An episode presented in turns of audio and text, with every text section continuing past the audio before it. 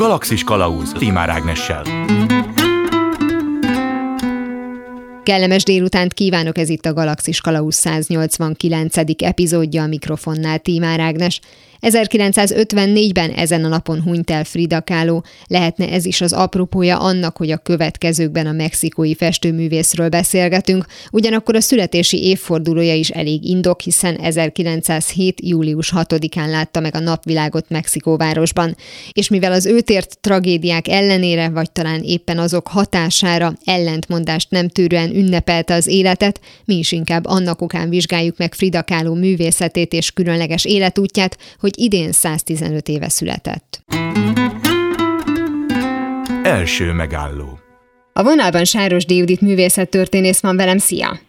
Szervusz Ágnes, üdvözlöm a hallgatókat! A múltkori adásban szó volt arról, hogy szeretünk ilyen nagyon ikonikus képeket, szlogeneket a táskánkra, a pólónkra, akárhová vasaltatni, felirogatni, és mostanában azért nagyon sokat látjuk Frida Kahlo-nak, akár mondjuk az arcképét is, de azért azon gondolkoztam mindig, hogy mit jelenthet azoknak az embereknek, akik például a, a pólójukon vagy a táskájukon hordják, tehát hogy a mai ember számára, akár mondjuk konkrétan a közép-kelet-európai ember számára Frida Kahlo szerinted mit jelenthet? Igen, hát sajnos divat lett, hogy képzőművészeti alkotások azok ma már abszolút fogyasztási cikként jelennek meg a legkülönbözőbb használati és dísztárgyakon.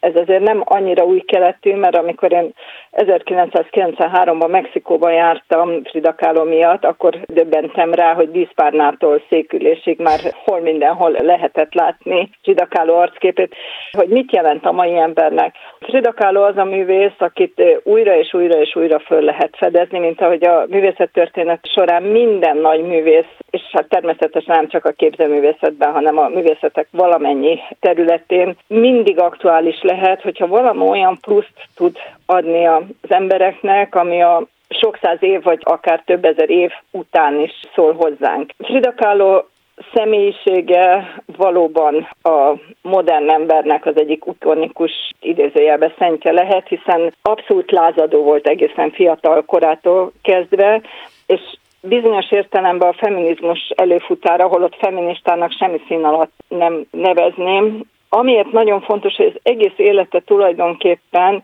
az elnyomottak, a kisebbségek, a hátrányos helyzetűek érdekeiért való kiállás művészetben, magánéletben, politikában. Mielőtt még itt azért részleteiben megvizsgáljuk az ő életét és munkásságát, említetted, hogy ahogy egyébként a legtöbb művészre igaz az, hogy újra és újra felfedezik, hogy a Frida Kahlo esetében akár mondjuk a 2002-es két Oscar díjas Salma főszereplésével készült film is lehet egy ilyen felfedezés, bár tört törtem a fejem, és talán erre nekem választ tudsz adni, hogy az elő segített, vagy generált egy újabb felfedezést, vagy akkor éppen volt egy érdeklődés így a 2000-es évek elején Frida Kahlo iránt, ami alapot adhatott arra, hogy egyrészt ugye könyv született, abból pedig forgatókönyv, és abból pedig film. Természetesen a filmnek nagyon nagy jelentősége van. Frida Kahlo-t mondom, időről időre fedezték föl, legkevésbé az életében, tehát hogyha szigorúan veszük, ő ugye magát szinte végig amatőrfestőnek tartotta, hiszen mondjuk nem volt ilyen irányú képzettsége, végzettsége. Életében mondjuk az első igazi felfedezés az 1938 a New Yorki kiállítás, aztán ugye 39-ben, amikor Breton áthozza egy kiállításra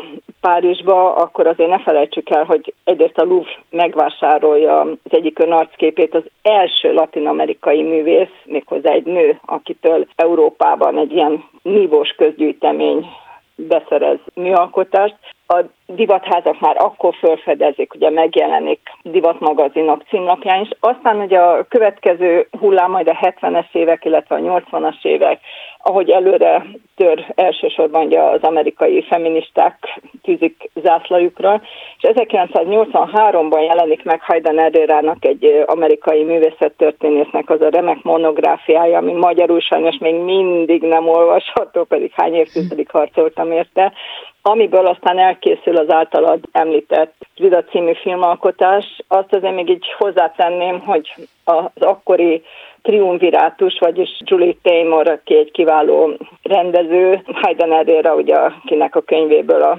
forgatókönyv készül, és a főszereplő Salma Hayek tíz éven át vívnak azért, hogy ez a film sok-sok kompromisszum árán megszülessen, tehát hogy Hollywoodnak is, meg a nézőknek is jó legyen. Mexikóban már gondolom, hogy a könyökén jött ki mindenkinek, és már, hát hogy is mondjam, a szakemberek korábban is Méla Undorral fordultak el tőlem, amikor én azt mondtam, hogy Frida Kahlo-val szeretnék foglalkozni. Viszont Európában ez a 2002-es film, ez tényleg megint egy komoly odafordulást jelentett. A másik lehetőség, hogy ugye 1907-ben született Frida, bár ő tudatosan hamisította a születési dátumát 1910-re a mexikói forradalommal azonosítva így önmagát, tehát a hívsági kérdést ugye nem csinált, mert az az összenőtt szemöldök, ami napjainkban szinte még mindig tartja magát divat szimbólumként, tehát nagyon-nagyon sok mindenben megelőlegezte a korát, és hogyha belegondolunk, hogy most csak egy hirtelmi eszembe jut, hogy Svájcban, ha jól emlékszem, valamikor az 1970-es évek közepén kapnak a nők választójogot, ehhez képest azért mi ne panaszkodjunk, de hát nőként talán sokan tudjuk, hogy még mindig létezik üvegplafon, még mindig vannak tabuk, sőt talán érdekes módon egyre inkább bizonyos hivatalos fórumokon. Tehát, hogy azok az eszmék, amiket Frida tényleg elsőként mert vászonra, illetve nem is annyira vászonra, mert inkább fatáblára, meg fémtáblára festett. Tehát amiket ő képzőművészként meg tudott jeleníteni, az azért volt izgalmas, mert egyszerre volt úgymond populáris, mint mondjuk most a popzene, ugyanakkor valami annyira eredeti, annyira új, mint, bocsánat, merész lesz a hasonlat, mint például Bosch. Tehát, hogy Bosch is szólt a saját kortársakhoz, akik valószínűleg sokkal jobban értették, és szól a mai emberhez titkokkal teli világ, Frida műveiben is azért ott vannak még mindig a lappangó titkok. Arról beszélünk, hogy mennyire úttörő volt, és ugye beszéltünk ezekről a reneszánszokról, ami már az ő élete után következtek, de talán ez a 20. század első néhány évtizede, ez pont az az időszak volt, ahol egyébként a művészet tudott mondjuk popularizálódni olyan értelemben, hogy őt, aki a te elmondásod szerint is amatőr művésznek tartotta magát, de ugyanakkor az első latinamerikai művész volt, akinek a Louvre megvásárolta egy festményét, tehát hogy már a kortársak, már az akkori szakma is azt tudta mondani, hogy egyrészt nem a végzettségem múlik, nem azon múlik, hogy honnan jön valaki, és nem kell ahhoz eltelni el három évszázadnak, hogy meg tudjuk ítélni, vagy el tudjuk ismerni az adott művésznek a munkásságát. Természetesen, de ezek is ilyen körkörös történetek, tehát én 17 évig voltam gyakorló művészet történész, kiállításrendező, a műcsarnokban kortárs művészekkel foglalkoztam, és a saját pályámon már fiatalon is megtapasztaltam, hogy nagyon sokszor kellett széles szembe menni, még a legjobb tényleg a legjobb hazai szakemberekkel is csatákat vívni. Tehát sajnos és szerencsére ezek szubjektív dolgok is, tehát a szakma egy része abszolút azonosulni tud, felfedezi azt a tehetséget. Frida Kahlo-nak például az volt az óriási szerencséje, hogy ő férjül vette Diego Rivérát, aki a mexikói festészetnek az egyik tényleg oszlopos tagja, nem csak azért, mert hatalmas volt, mint egy elefánt, hanem tényleg egészen kiváló festőművész volt. Ha Rivera itt marad Európában, akkor nagyon-nagyon nagy vetétársa volt Picasso-nak, de hát másodhegedűs ő sose akart lenni. Tehát Fridának ha bárki más lett volna a férje, nem lett volna lehetősége ezt a tehetséget ilyen módon kibontakoztatni. Tehát az, hogy a legjobb mexikói művészek támogatták, illetve akkor azért magyar vonatkozást is hozunk be, Nikolás Murai, aki az egyik legzseniálisabb és leghíresebb fotográfus, a magyar származású fotográfus az amerikai híresek és szépek megörökítője, tehát tíz éven keresztül az ő szerelmi kapcsolatuk is segítette Fridának ugye az amerikai bemutatkozását, tehát amikor megint volt egy újra felfedezés, és hát igazából ugye a 20-as évek, tehát arról beszéltél, hogy a 20.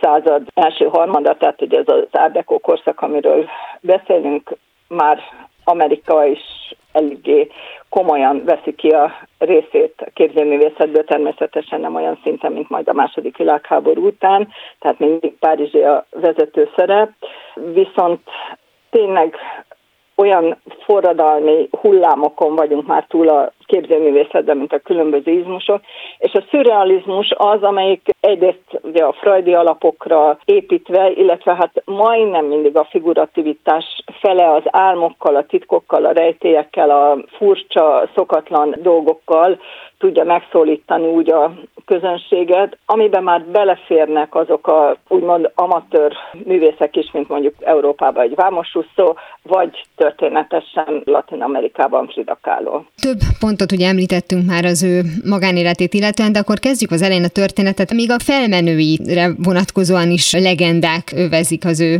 történetét. Tehát ő hogyan indult, mert eleve a családjától nem állt távol a művészet? Ez így van. Wilhelm Kahlo, aki Frida édesapjáról festett képén, és ugye nekünk még úgy szerepelt, hogy részben magyar származás, és több dokumentumban is a legjobb olyan művészettörténészek, akik még életében is ismerték Frida Kahlo-t, ugye azt írják le, hogy az apai család az Aradról származik, tehát ugye ezt a Párcimi származást és a zsidó-magyar felmenőket nagyon sokáig szerettem volna én is bebizonyítani, amit nem sikerült, mert 2000-es évek elején egy német kutatópár adatai szerint úgy néz ki, hogy a nagyszülők sem Aradról származtak át Baden-Badenbe, illetve hát az édesapja Németországban Pforzheimben születik, a mostani kutatások szerint azt tudjuk, hogy főleg ugye mézes kalács készítők voltak az ősök, de már a nagyszülők ékszerészek, illetve aztán ékszerkereskedéssel, sőt a végén ugye fotócikkereskedéssel is foglalkoznak. Frida Kahlo édesapja, tehát az előbb említett Wilhelm Kahlo nagyon nincs jó viszonyba a mostoha anyjával, és ezért 19 évesen, mai szóval azt mondanánk, hogy emigrál, diszidál, kivándorol, annyi pénzzel, hogy épp egy hajó jegyevalót kap az édesapjától, és meg sem áll Mexikóig. Ez egy rejtély, hogy pontosan miért pont Mexikóban valamilyen kapcsolat volt, amiért ugye őt kvázi kereskedőként elindulhat nyelvtudás nélkül. Fiatalon megházasodik, és ebből a házasságból két kislánya született, a harmadik kislány születésekor a felesége nagyon fiatalon elhunyt, tehát ott áll valaki két pici kislányjal, igazi nyelvtudás nélkül, tehát nyilván újra kell házasodni, és talán ennek köszönhető, hogy a második feleség Matilde Calderon, aki félig spanyol, félig indián származású, az ő édesapja egy indián vándorfotográfus, akitől akkor már Guillermo Káló megtanulja a fotográfiát méghozzá olyan mesterfokra fejleszti, hogy az egyik legjobb, legelismertebb hivatásos fotográfusa lesz Mexikónak. Végigfotózhatja prehispán emlékeket, a koloniális barokk templomokat, és az új, az épülő és egyre komolyabb metropoliszá növekedő Mexikóvárost. A második házasságból négy lány született, amiből a harmadik gyermek Frida Kahlo, és a hat lány közül ezt a történészek és művészettörténészek is mindig elfelejtik, hogy azért lesz Frida Kahlo az édesapja fia, mert előtte született egy kisfiú, aki viszont csecsemőként meghal. Tehát Frida nem csak az édesapja kedvence már gyerekkorától kezdve, hanem a későbbiekben ő a segítője, tehát megtanulja a fotográfia csinyát, binyát az előhívástól kezdve, főleg ugye a retusálásig, ami aztán majd festőként neki nagyon sokat számít. És az édesapja szorgalmazza is, aki egy amatőr vasárnapi festő is, hogy foglalkozom kicsit behatóban a művészetekkel, de Frida orvos akar lenni, talán pont azért, mert az epilepsziás édesapját is ugye nagyon sokszor ő ápolja, és ha nem jön közbe egy baleset, egy szörnyűséges tragédia 18 évesen, akkor valószínűleg egy kiváló orvos lett volna Frida Kahlo-ból, de így a szörnyű ágyhoz kötöttség hosszú unalmas időszakában sikerül megszerezni édesapja féltett ecsetjeit és festékeit, és unalmába kezd el festeni, de valószínűleg ugye azért ezek a gyökerek, tehát az indián fotográfus nagypapa, a kiváló fotogművész fotográfus édesapa, és az a légkör, amit ő lát, tehát ő már azért kamaszként felfedezi a Nemzeti Előkészítő Iskola mellett hatalmas nagy murált freskót festő Diego Rivérát, és megcsodálhatja ezt az egészen, legalábbis ugye Latin Amerikában újon születő műfajt, tehát bekerül egy olyan értelmiségi körbe is diákként, illetve hát mondom a családi előképek. Azért nem volt ez egyszerű, mert hogyha abba gondolunk, hogy a nővéreit kiskoruktól zárdlába adták, a nagyon-nagyon fanatikus katolikus édesanyja se támogatta igazán Fridának ezeket az ambícióit, tehát a testvérei közül egyedül neki sikerül ez a fajta kitörés. Teljesen történelmietlen a kérdés, hogy mi lett volna, ha ugye az említett baleset nem történik meg, hogyha nem szenved gyermekbénulás, mert ugye gyerekkorában, ha jól tudom, akkor ugye a hosszú ruhákat, a férfi ruhákat is többek között ezért viselte, tehát hogy azért ezek meghatározták a személyiségét, ezáltal a, gondolom a művészetét is, de hát amiket felsoroltál, hogy milyen társaságba került, hogy honnan jött, ezek viszont azt is, hogy nem szobrász lett belőle, meg nem konkrétan mondjuk a fotográfia érdekli, hanem festészettel kezd el foglalkozni, de elképzelhető az, hogyha mindezek mondjuk nincsenek, akkor ő is egy vasárnapi festő lesz. Egyébként mondjuk, ahogy te is mondtad, a remek orvosi karrierje mellett. Hát ugye ezek a megválaszolhatatlan kérdések, tehát hogy a fotográfia azért is fontos, mert Nadar óta ezzel lehetett a valóságot tulajdonképpen a legrealisztikusabb módon megragadni, bár tudjuk, hogy ugye a fotóban, amiket készítenek, és ott a portréfotónak is nagyon nagy szerepe volt, bár az édesapja elsősorban nem portréfotográfus, hanem mondtam inkább épületeket, műemlékeket és ipari épületeket fotózott, de nyilván ugye a megélhetés miatt kellett portrékat is készíteni, mint mondtam a retusálásban, azért Frida Kahlo tevékenyen részt vett, tehát ugye az ecset azért korán kerül a kezébe, és hát valószínűleg, hogy a közös kirándulások során el is irigyelte édesapja festőkészletét. Hogy szobrász lehetett volna, hát a szeretői között volt kiváló szobrász is, de nem tudok róla, hogy ő valaha is próbálkozott volna szobrászattal, mint ahogy igazából Riviera sem. De még egy dolog, ami eszembe jutott, hogy nagyon-nagyon fontos, hogy a prekolumbián kultúra, hiszen elsőként hoznak létre olyan óriási műgyűjteményt és néprajzi tárgyakat is elsők között kezd el Riviera gyűjteni, és így közös gyűjteményük is nagyon-nagyon jelentős lesz, tehát odafigyelnek a múltra, amiben valóban a plastikának, az építészetnek óriási szerepe van odafigyelnek a népművészetre, ahol viszont a színek tobzódása jellemzi a nagyon-nagyon változatos mexikói népművészetet, és ott vannak ugye a viseletek, hogy az az édesanyját se felejtsük el, aki oaxakai származású, ez a csodálatos város és vidéke népviseletéről is híres többek között, tehát azokat a viseleteket, amiket Frida Kahlo pontosan, ahogy említetted, azért hord, mert a gyermekbénulásban visszamaradt jobb lábát, amiért gyerekkorában rengeteget csúfolták, igyekezett ezekkel a hosszú szoknyákkal elrejteni. Ugyanakkor ő nagyon tudatosan felvállalja ezt a mexikóiságot, és ne felejtsük el, hogy itt most két olyan emberről beszéltem.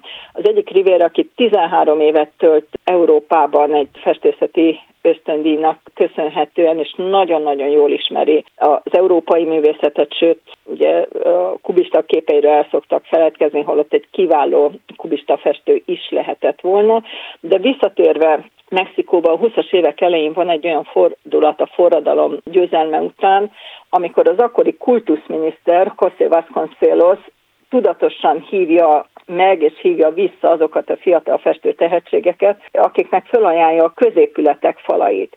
Tudnék, azért a spanyol hódításban a derék keresztények tűzelvassal írtották a különféle indián kultúrák emlékeit, égették el a kódexeket is. Ugyanakkor pedig egy nagyon elmaradott agrárországról beszélünk, ahol óriási a az írástudatlanság, újra kell teremteni Mexikó múltját, tehát fölkerülnek a falakra ezek a hatalmas freskók, amik először még kicsit európai, de aztán egy teljesen sajátos nemzeti karaktert kapnak, és ez valóban inspiráló sokak számára.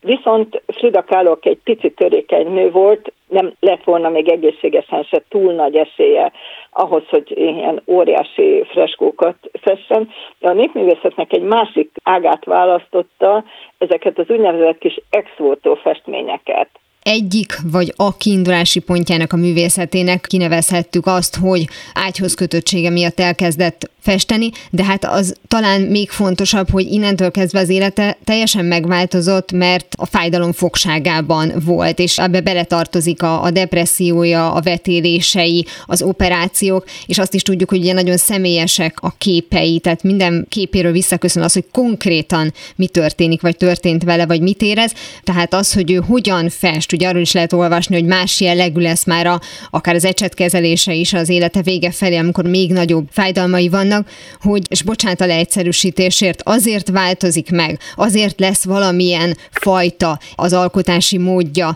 mert ezt váltja ki belőle a fájdalom, az életmód, vagy ez egy tudatos dolog, ő ilyen módon reagál, ő ilyen módon mutatja ki azt, hogy éppen mi zajlik benne? Hát, hogyha végén kezdjük, akkor az, az már sajnos nem tudatos, ott már, ahogy említetted, az egész élete tulajdonképpen fájdalomba zajlik, tehát hogy hat éves korától kezdve egészen 47 éves koráig.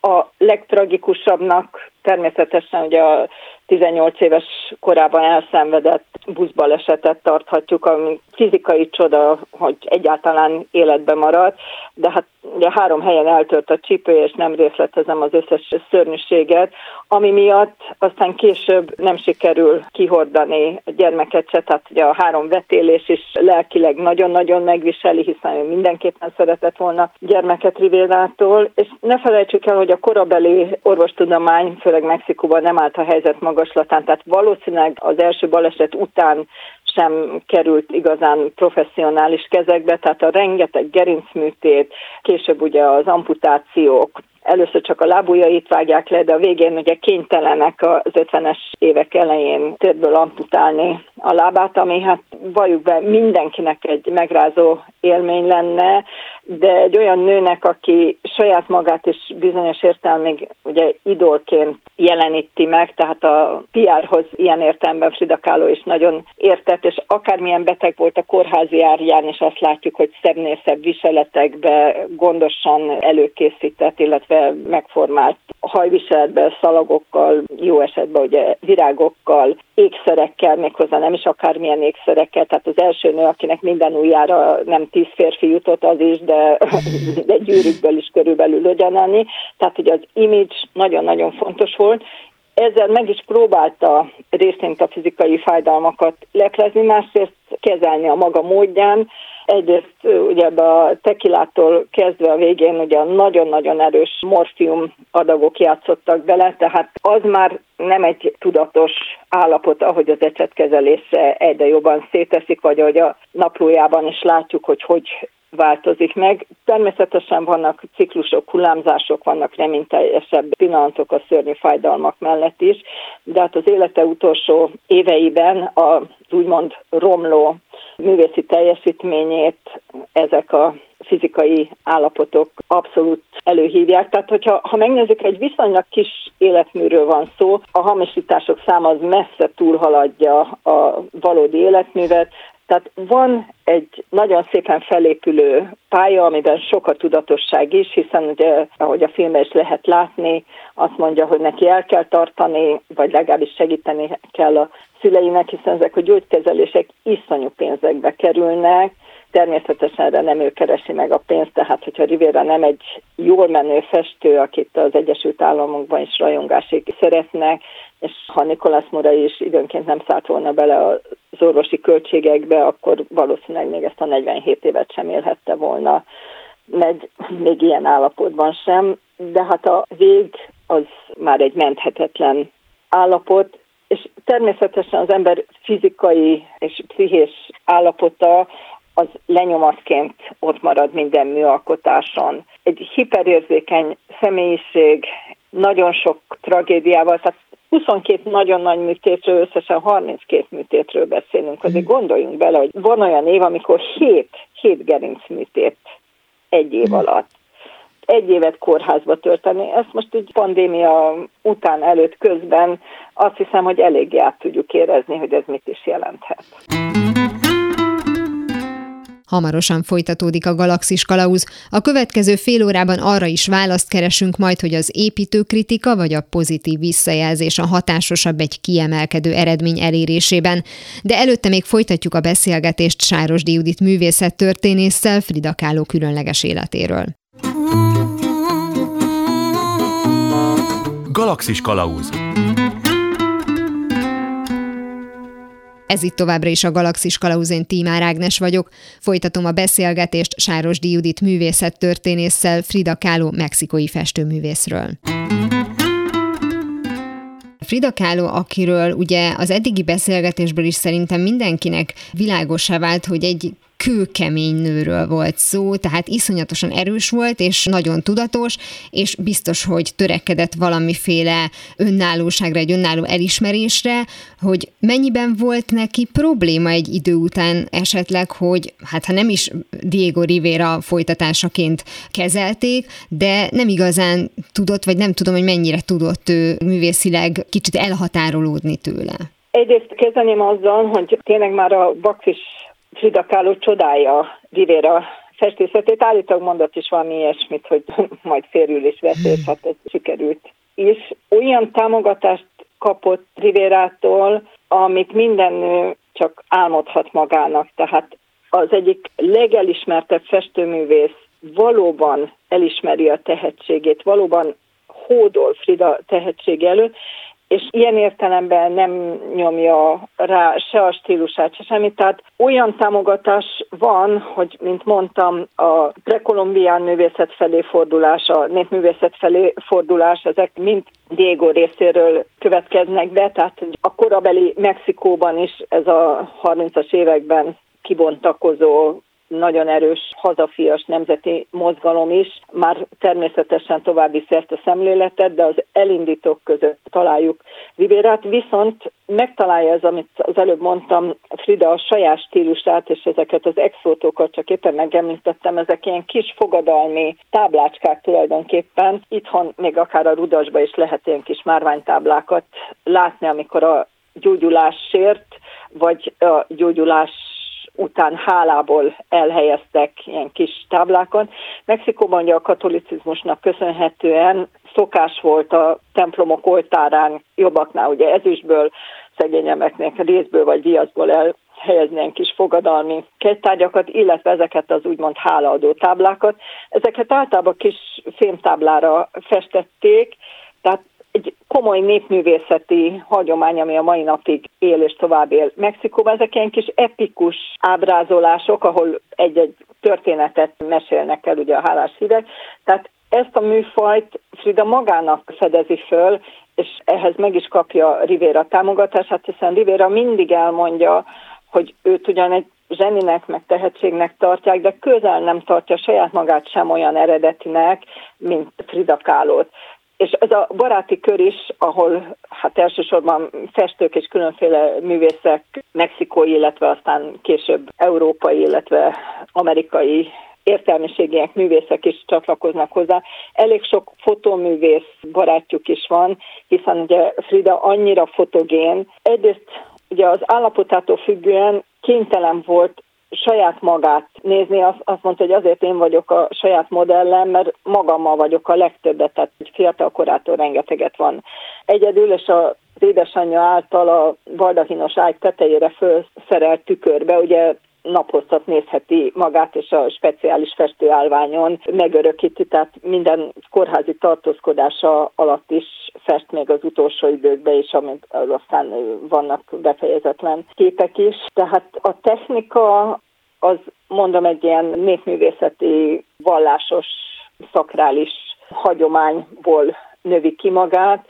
A Louvre által megvásárolt képet is film, illetve lemeze, illetve üvegre, tükörre festi. Tehát, hogy ezek mind Frida újítása, és amennyire a viseletében megpróbált nagyon egyéni lenni. Ugyanolyan fontos volt számára Mexikó flórája és faunája, tehát mivel gyerekük nem született, mindenféle házi kedvenceket tartanak, tehát a szörtelen mexikói kutyától a majmokig, őzekig és papagájokig bezárólag, tehát egy komoly állatvilág veszi körül, és ezek mind fölkerülnek a vásznapra ugyanúgy, mint azok a számunkra ma már talán kevésbé egzotikus, egzotikus gyümölcsök, amik mind-mind az életről szólnak. Tehát Frida egyrészt az édesapja betegsége, másrészt ugye a saját betegsége révén nagyon erősen kapaszkodik az életbe minden fájdalom és minden tragédia dacára. Nagyon szépen köszönöm Sáros Judit művészettörténésznek, hogy beszélgetett velem Frida Kahlo életéről és munkásságáról is egyaránt.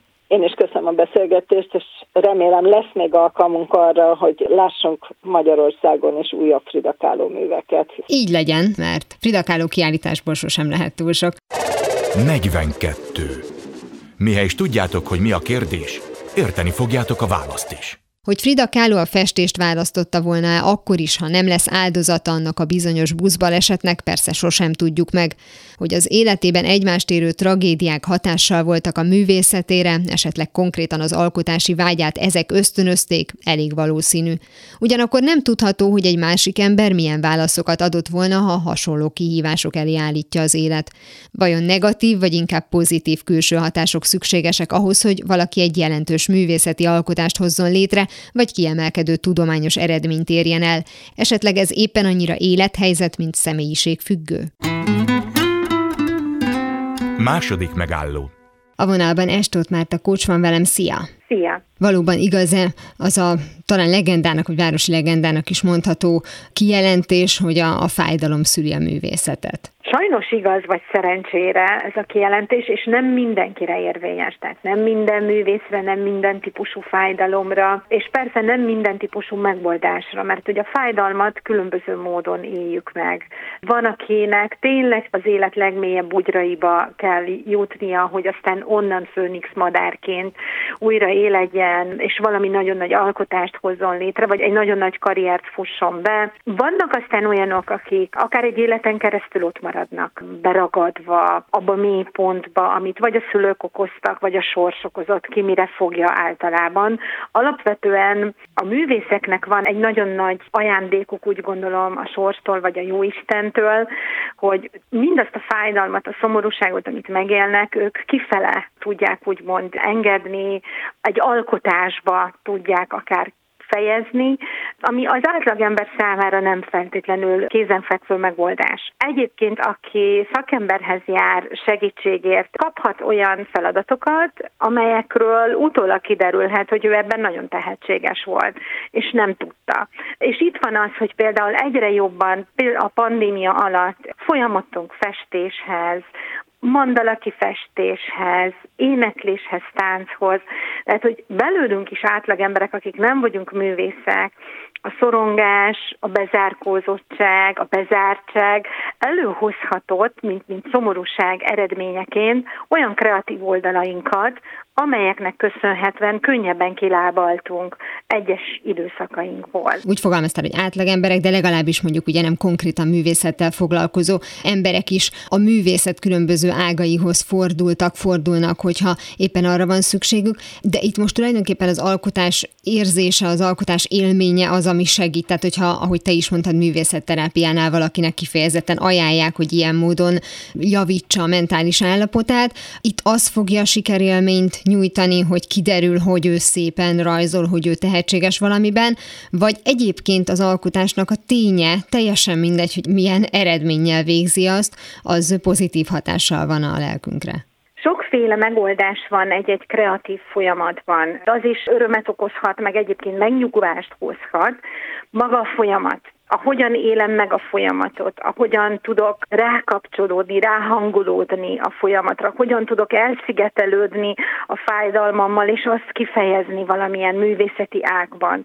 És aztán van a másik féle, akik a végét nézik a célt. Itt vannak például a kifestő mandalák. Menet közben úgy megvan a forma, hogy hova kell elérkeznem, tehát ez a vége, de hogy az oda vezető különböző színek váltása, az valójában a szomorúságomnak, vagy ellenkezőleg pont a gyógyulásomnak a színeit jelképezheti. És ezért van rábízva például a használóra, hogy milyen színekkel fogja a mandalát kifesteni. Mert mindenki másképp érzi például a szomorúságot, a fájdalmat, a csalódást. Tehát, hogyha megkérdezzük, és ugye ez a tudattalattinkban van nagyon-nagyon mélyen, onnan, onnan jön elő, hogy milyen színe van például a fájdalomnak, vagy a szomorúságnak, vagy a csalódásnak, mindenki más színt fog mondani. És nagyon érdekes, hogy ezeket a színeket fogja használni. De hogyha zenére gondolunk, ugyanez, hogy vannak szomorúbb zenék, amelyeket például egy csalódásunkkor szívesebben hallgatunk. És aztán vannak személyiségek, akik pont az ellenkezőjét hallgatják. A nagyon-nagyon ritmusosat, a nagyon latinosat, vagy egy rock, vagy egy heavy metal hallgatnak szívesebben, és úgymond ott törik ki belőle, vagy jön ki belőle a fájdalom, akár énekelve, üvöltve, és ezt is mondhatnánk azt, hogy egy művészi folyamat, mert a művész is sír, kiabál, csapkod, tehát megengedi könnyebben magának az érzéseknek a megélését és átélését. Mi, akik nem feltétlenül vagyunk művészek, ezt nem engedjük meg magunknak, mert nem illik. Innen is jön ez a megkülönböztetés, ami nem túl egészséges, hogy á, ő olyan művész lélek, ő úgy, úgy neki szabad, neki jól áll, nekünk nem. Hm. Igazából az igazi gyógyulásunkat azt szolgálná, ha mi is úgy élnénk meg ezeket a folyamatokat az életünkben, mint a művészek, hogy igen, megengednénk magunknak, hogy énekeljünk, sírjunk, alkossunk, tehát hogy rajzoljunk, vagy akár kezdjünk el varni. Ez mind-mind-mind jót tesz, egyébként nagyon nagy gyógyító hatással van. A tudattalatti fantasztikus módon gyógyul, hogyha kreatív és az alkotói énünkhöz nyúlunk, amikor nem vagyunk jól. De ez azt is jelenti, hogy akkor ez egy állandóság, egy életforma? Mert úgy fogalmaztál, hogy különböző, akár mondjuk zenehallgatással is lehet kitörni, akár mondjuk a rossz, rossz hangulatból, vagy egy rossz mentális állapotból. Tehát, hogy mindig kell valami fordulópont, hogyha sokáig, nem tudom, rajzolok, táncolok, majd egy idő után át fogok lépni egy határon, vagy pedig azáltal, hogy folyamatosan innentől kezdve én ilyen módon élem az életemet, az fog egy állandó szinten tartást jelenteni. Nagyon sokat számít a tudatossága az illetőnek. Az, hogyha folyamatosan egy rossz állapotban vagyunk, ez nem jó. A tudatosság bevezetése a legjobb. Az, hogy elfogadjuk, hogy az élet pontosan olyan, mint ahogyan egyébként a szív grafikonja a gépeken.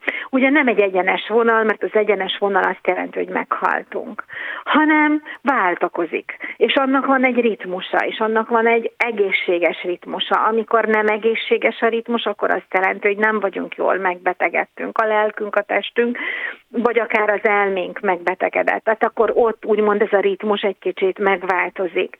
Ezért fontos, hogy tudatos életmódot folytassunk, akár például a kreatív oldalunkat is állandósíthatjuk, bevezethetjük a heti programunkba, hogy ez legyen az, ami fenntartja úgymond a jó kedvet, ami visszaadja nekünk a nyugalmat, vagy akár azt, hogy egy picit félrehúzódunk saját magunkkal, a gondolatainkkal, addig, amíg azt az alkotást épp végezzük. Tehát, hogyha tudatosan használjuk ezeket az eszközöket, és hagyjuk tudatosan az érzéseket, nem hosszú ideig, hogy igenis megmutassák magukat, hogy igen, mi van bennünk, akkor ez mindenféleképpen egészséges hosszú távon. Visszatérve a kiindulási pontunkra nevezetesen, hogy egy negatív élmény az hogyan hathat ránk, vagy akár mondjuk ez hogyan motiválhat minket, hogy jobb irányba vezessük az életünket. Ez az úgynevezett teher alatt nő a pálma. Azt lehet mondani, hogy akkor itt egy ilyen nagyon vékony, láthatatlan választóvonal van, hogy ez a bizonyos teher, ez valakinek a számára tényleg egy,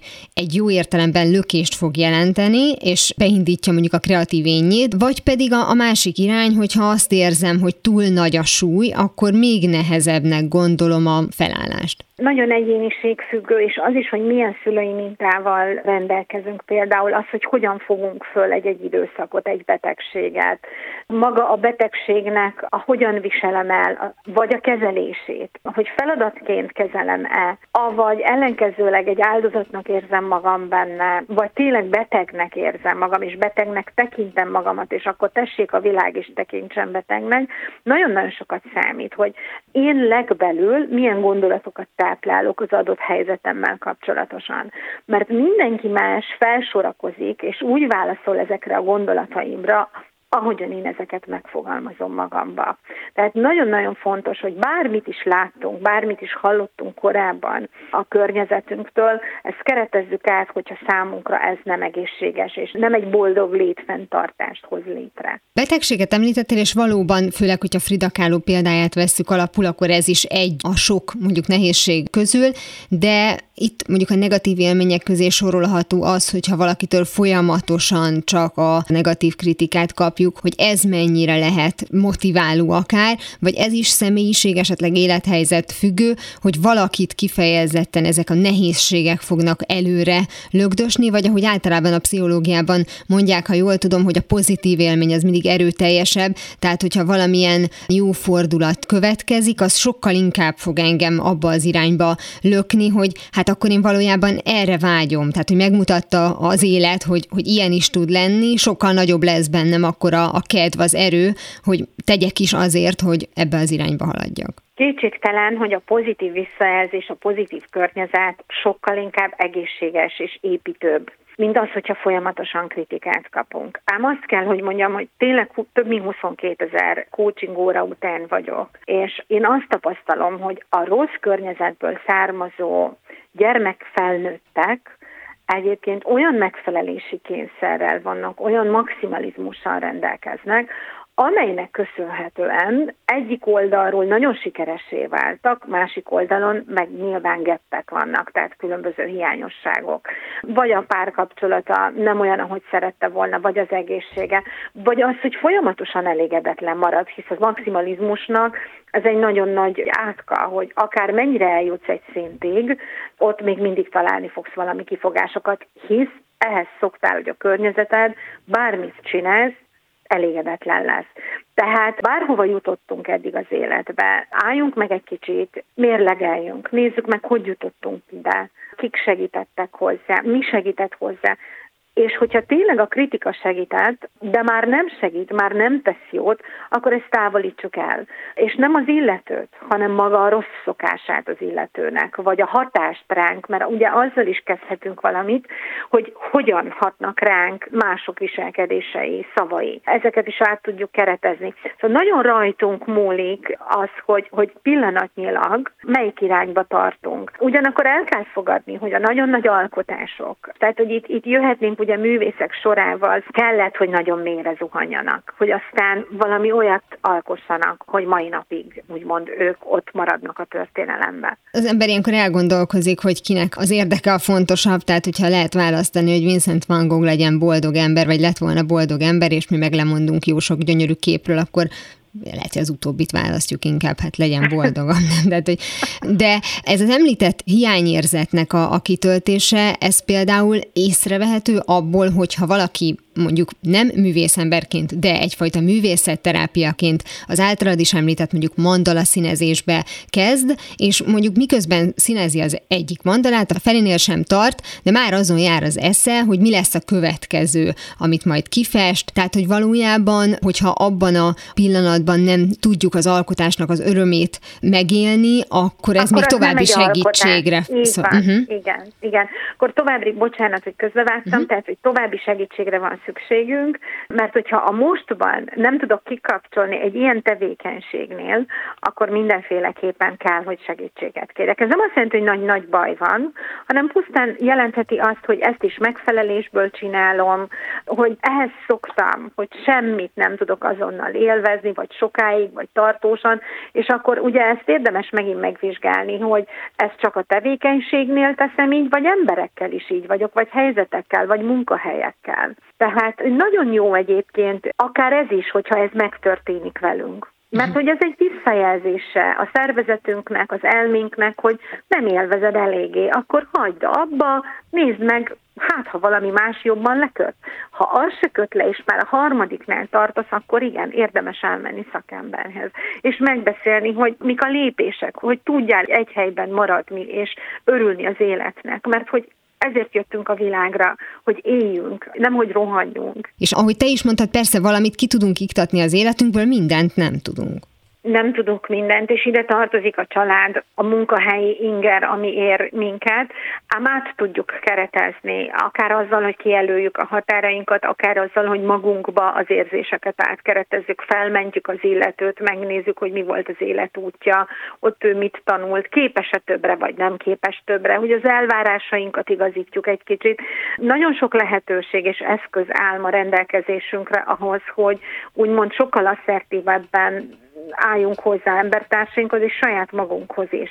Érdemes megfigyelnünk a családtagjainkat, hogy ki milyen hatással van ránk, érdemes megfigyelni a munkahelyünket, hogy ott hogy érezzük magunkat, és nem sokat tolerálni, tehát amikor már konkrétan több napra úgymond leterít minket egy negatív érzés, akkor érdemes ott szünetet tartani. Tehát nem ott hagyni a munkahelyet, nem azt mondani a családnak, hogy nincs, nincs szükségem rájuk, hanem szünetet tartani, megnézni, megvizsgálni, hogy mik azok a tényezők, amelyek zavarnak, miért zavarnak, mit kéne csinálni, mit lehetne csinálni, és hogy az illető, hogyha mondjuk itt, itt emberekhez kötődik, akkor velük érdemes elbeszélgetni. Abszolút őszintén és korrekten, vállalva a saját érzéseinkért, és nem megfeledkezve arról, hogy a saját érzéseinkért csak mi vagyunk felelősek. Soha nem lehet egy másik embert hibáztatni attól, hogy én rosszul érzem magam. Említetted korábban, hogy nagyon fontos a szülő-gyerek viszonynál az, hogy pozitív vagy negatív élményekből, tehát dicséretből, vagy akár szidásból volt a,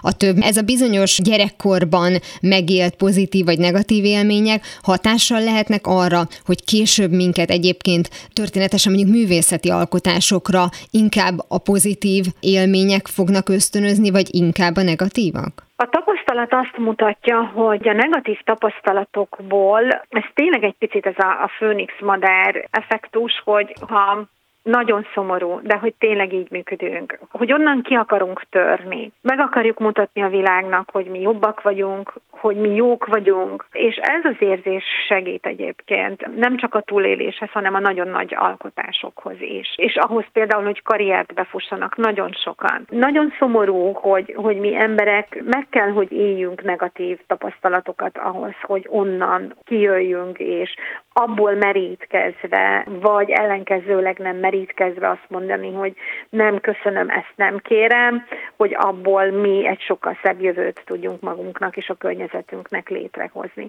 Szükségünk van a negatív és a pozitív példákra egyaránt, úgy gondolom, és szükségünk van a pozitív-negatív megélésekre és élményekre egyaránt, hisz ez fog minket bölcséteni, ez fog tudni olyan döntési folyamatokba minket úgymond okosabbá tenni, amelyekre ha nem lett volna soha negatív vagy nehéz életünk, lehet, hogy nem tudtunk volna olyan jól dönteni. Nem tudom, megengedsz egy személyes történetet. Uh-huh. Engem a nagymamám nevelt, és apámat 35 évesen ismertem meg, és folyamatosan ezt tartottam szem előtt, hogy a nagymamám hogyan viselkedett, mindig volt félretett pénze, hogy haladt, milyen mintákat adott, és nagyon érdekes, hogy ezt tartottam szem előtt, és nem a szüleimet, hogy ők mire vitték, vagy mire jutottak az a fajta negatív megélés, ez a cserben hagyás megélése, ez például nekem egy nagyon erős motor volt az életemben, hogy nekem igenis tennem kell, jót kell tenni, jól kell csinálni. Azt hiszem, hogy ahhoz, hogy tudjuk, hogy kik vagyunk, kellenek kicsit a keserű sors részletek is. Nem azt mondom, hogy kell, hogy, hogy rosszul éljünk, Isten őriz, hanem kell, hogy lássuk, hogy nálunk vannak sanyarú életet élők, és akkor kell, hogy hálások legyünk, hogy lássuk, hogy mi mindent elértünk, mi, mi mindenre képesek vagyunk, és ezt nyugtázzuk. És ezt úgy nyugtázzuk, hogy közben nem az egónk nő, hanem ellenkezőleg a hála érzést erősítjük, és az alázatot. Nagyon szépen köszönöm Estót Márta kócsnak, hogy mindezeket elmondta. Nagyon szépen köszönöm. Ted vagy ne tedd, de ne próbáld. Mára ennyi volt a Galaxis Kalauz, jövő héten ugyanekkor találkozunk, hamarosan archívumunkból visszahallgathatják a mai adást is, valamint most már podcast formában is elérhető a műsor. A rádió és a Galaxis Kalauz Facebook oldalán további érdekességeket találnak, illetve ha még nem tették, iratkozzanak fel YouTube csatornánkra. Köszöni a figyelmüket a szerkesztő műsorvezető Tímár Ágnes. Viszont hallásra! Viszlát, és kösz a halakat! Ez volt a Galaxis Kalauz. Timár Ágnes műsorát hallották.